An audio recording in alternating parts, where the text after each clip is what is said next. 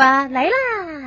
欢迎大家收听欧巴 Podcast，我是主持人小明，参政欧巴桑联盟的秘书长，我是雨蓉。因为跟南洋姐妹会的理事满枝姐聊得真的非常的开心，而且这个议题真的有很多的呃面向值得我们关注，所以我们特别呢又多延长了一集来多聊聊，也希望可以让大家更了解南洋姐妹会。然后我们现在先请满枝姐跟大家打招呼。Hello，各位朋友，大家好，我是满。然后我也是南洋台湾姐妹会的理事，我来自越南，很开心在这里可以跟大家分享我们的经历，然后分享姐妹会。我们也很开心，就是不只有经历，而且还有很多那个一群女性就是奋斗的过程。那我们用一点时间，大概可以介绍一下南洋姐妹会的呃这个组织架构是怎么组成。早期我们姐妹会的运作是我们有理监事。理监事聘工作人员，然后姐妹一起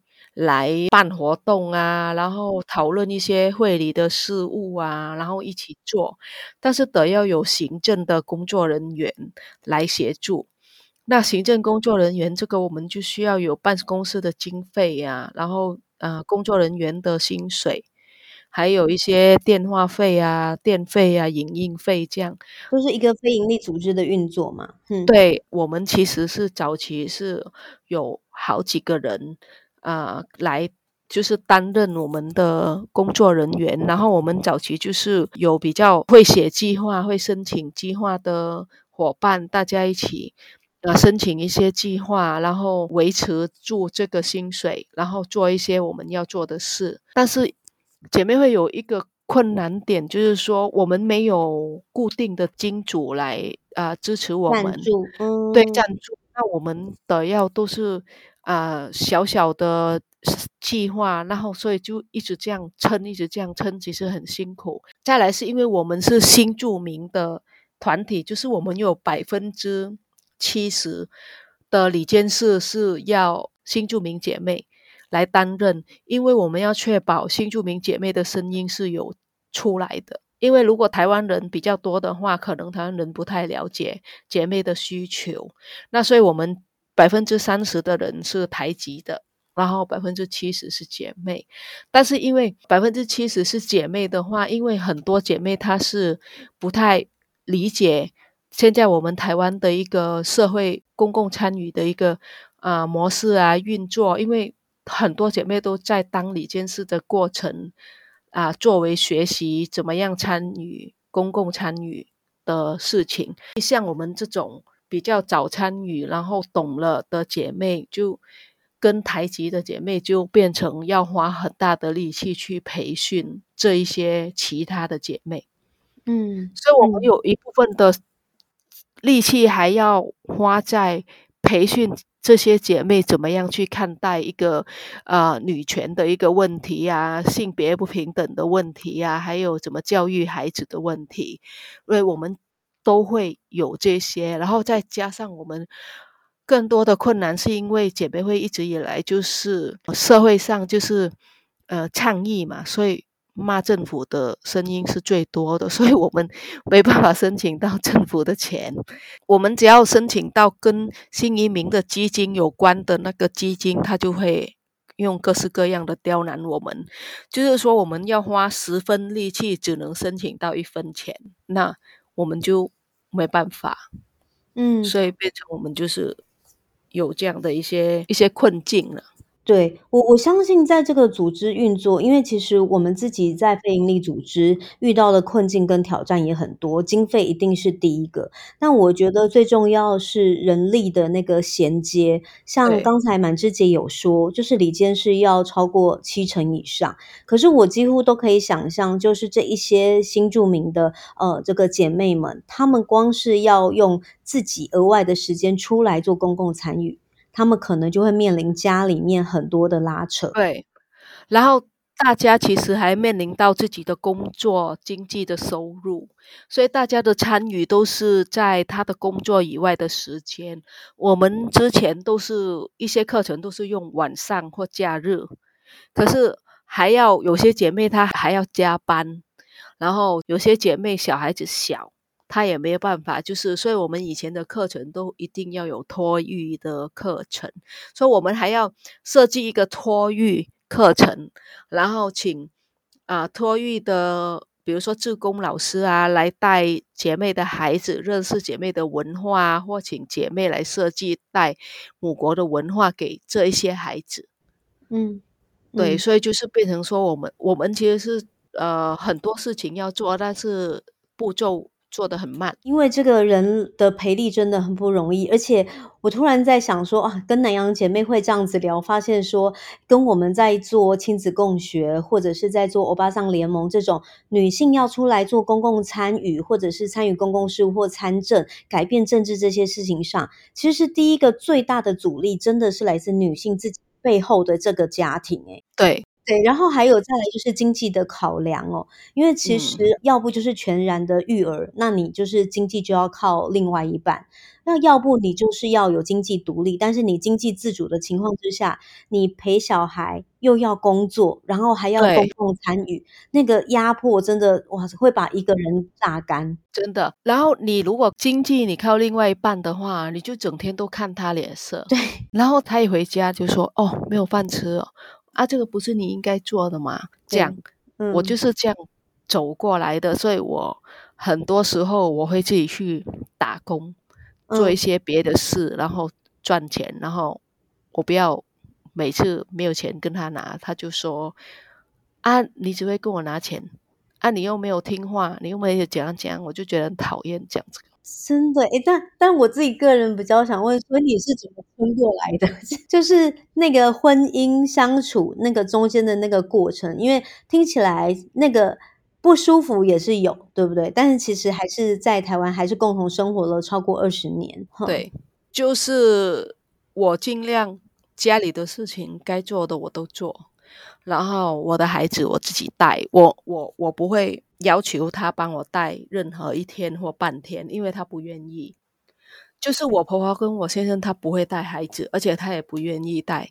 他会很生气，他会说是你自己要要出去弄那些的，对，弄那些的，是你多事，你的孩子你自己带，他会这样讲，嗯。所以我很辛苦的一部分把孩子带好照顾好，一部分做我要做的事情，然后有时候赚一些小钱、一些外快，这样子让自己可以喜欢买什么可以买，不用跟别人要钱这样。嗯。这个其实就算我现在这样听起来吼，我还是会觉得说非常的不公平。就是我为了在这个被压迫的呃家庭结构底下，想要享有自由，唯一的方式就是我要变成全能的女超人。对对对对，真的，我们真的是因为这样子变成超人。姐妹会之前。二零一七年，我们有出一个专辑，专辑里面都是我们心酸跟经历的故事做成歌。但是有一首是在讲，我们不想要变成那个钢铁的女人，但是因为环境跟家庭，让我们也变成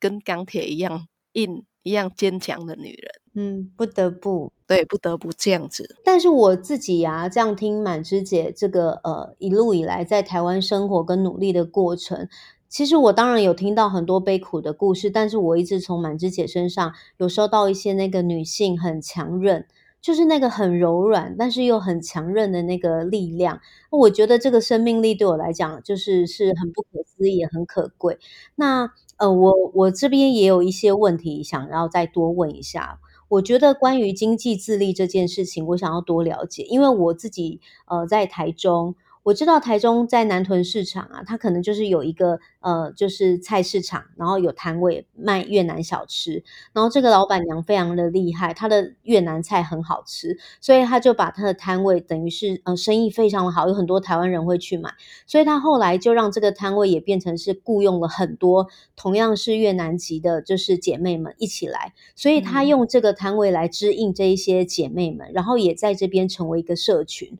那我觉得像这样的经济自主其实是一个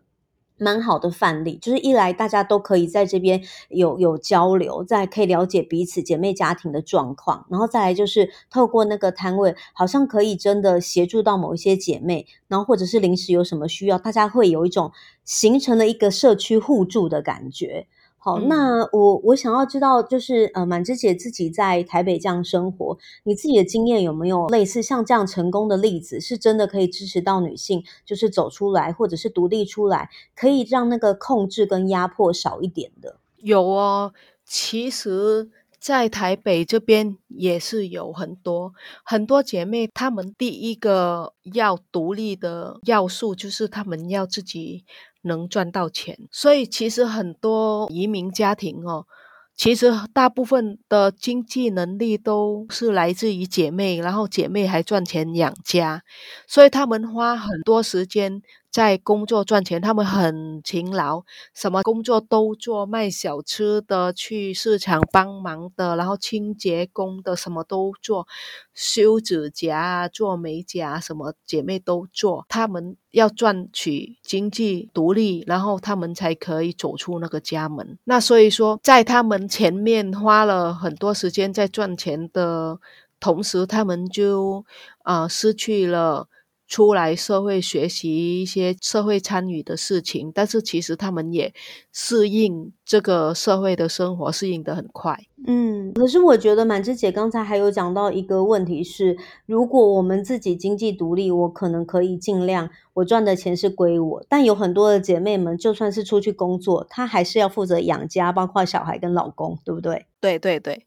他其实他出去赚的钱呢，回来都是养家养小孩，养小孩。有些老公赚的钱很少，还要跟他要钱。嗯，然后有的姐妹她觉得她受不了，她想要离开，但是她觉得她如果离开，她的小孩，她如果两个三个带着，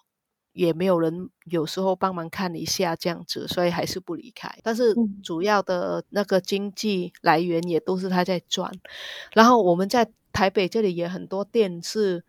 都会请自己的姐妹工作，然后也有一些美甲店，就是开了三四个姐妹一起做，嗯，让大家可以走出被关在家里的部分。嗯，就是经济的互助圈，这个其实是蛮重要的。但现在也因为有手机、有网络，所以。姐妹之间彼此联系，或者是彼此协助，你觉得会不会就是更紧密一些？会会比较紧密，也比较快速。嗯，就是有网络，很快就邀大家一起啊，这样子，这个网络帮助到大家很多啦。嗯，而且姐妹也会用那个网络，有时候你要找路啊，要找什么也都找得到，不像以前说，诶要怎么样找这样子？嗯，最后我想要呃问一下，就是说，因为南营阳姐妹会现在目前呢，就是呃有一些停顿，也在重整，对不对？对。但是它现在目前还是一个就是立案中的非营利组织，对吗？对对对对。所以它现在还是可以接受捐款。可以，我们可以接受捐款啦、啊。我们有啊，李监事在帮忙，就是说有时候去看一下，嗯，账户里面的捐款啊，然后开捐款收据。现在就是我们李监事里面就是有两三位台籍的，还有我，嗯，愿意就是来运作一下会务。所以目前会务我们就是撑着撑着在运作，因为其他理事。是东南亚姐妹嘛，是新住民嘛，他们可能还没有很知道说要怎么运作，他们都是要等我们号召哦，要今天要开什么会啊，做什么，他们才会来参与。可是我们就不希望这样就散了，所以现在也是很努力在想办法，看怎么样也会有那个培力跟就是怎么样，就是交接这样子，持续会有人在关心这个议题，在做。服务这一块，那诶，姐妹会里面会有所谓的新二代，就是更年轻的这个族群愿意进来投入吗？有，目前就是有一位理事是新二代，就是他来一起，他们自己也有他们自己的社团，我们也可以一起合作这样子。嗯，好，那我觉得还是可以帮忙宣传打一下 广告。就是我觉得这个呃新住民的族群其实是呃我觉得非常的需要大家关注，尤其是呃女性的权益，因为这样听起来哦，其实呃他们无论是作为女性，或者是作为台湾的那个工作者，又或者是作为就是育儿的主要照顾者，好，其实他们真的在这块土地上的贡献。其实都非常非常的多，然后我们却好像很容易，身份证好像就是一个什么什么金牌一样，就是很容易因为一些什么行为举止啊，就说好，那我就不给你了这样子。我其实觉得这个是很很没有重视人权，然后也非常的呃没有看到这个人的价值的一个方式哈。那我我们也很希望在这个。政策上面可以持续的在呃跟进跟改进啊，我希望会后就是之后如果可以的话，我们也希望可以找几个不同的政党来关心这个族群真的后续的权益，因为我觉得那个已经不是呃新住民或者是台籍的问题了，那个就是一个台湾的。整体的女性都有可能会遇到这样的状态，那只是说我们没有那个身份证这个议题会被绑死，但是其实很多女性也都在同样父权的困境里。嗯嗯嗯，对，那所以我们应该是可以本着就是女性还互相支持女性的这个角度继续来支持。那我觉得他们是真的。呃，更需要大家来关注，尤其他们的处境。那还有在语言上面都相对弱势，对，也欢迎大家可以关心。那所以南洋姐妹会是有呃脸书吗？还是有呃社团，或者是要怎么样找到相关的资料？有啊，我们有脸书的粉丝页。我们最近官网是关起来了，因为 官网要有要有那个运作的基金。对对对，要有运作的基金。我懂，我懂。刚好我们的基基金没了。对，我懂，我懂。我们常常所以我们现在运作就是粉丝页打那个南洋台湾姐妹会，它就会有。嗯在脸书上面，虽然官网关起来了，但是组织还是有在运作，但是很艰困的运作。那大家，如、嗯、我觉得，如果身为女性或一个听众愿意支持的话，其实就算是每个月定捐一百块，哦，我觉得其实如果我们有集结一百个或者是一千个女性朋友愿意支持的话，我觉得都可以让这个会务的运作更加的顺利。然后我自己个人也是希望，就是希望有机会去拜访姐妹会，然后也希望未来在议题上可以有。更多的合作，然后看政策上我们可以怎么样来协助跟互相推动。可以，嗯、我们这个之后可以一起来努力。好啊，我们今天就先谢谢满枝姐，谢谢。谢谢。欧巴桑来呀呀。你喜欢今天的内容吗？还有什么想问或超想知道的事情？欢迎上脸书欧巴桑联盟，欧巴来了这集的分享留言给我们。还有更多关于这集内容的好康资讯。不止能听得到，我们也会大放松在节目资讯中哦。欢迎来抬杠。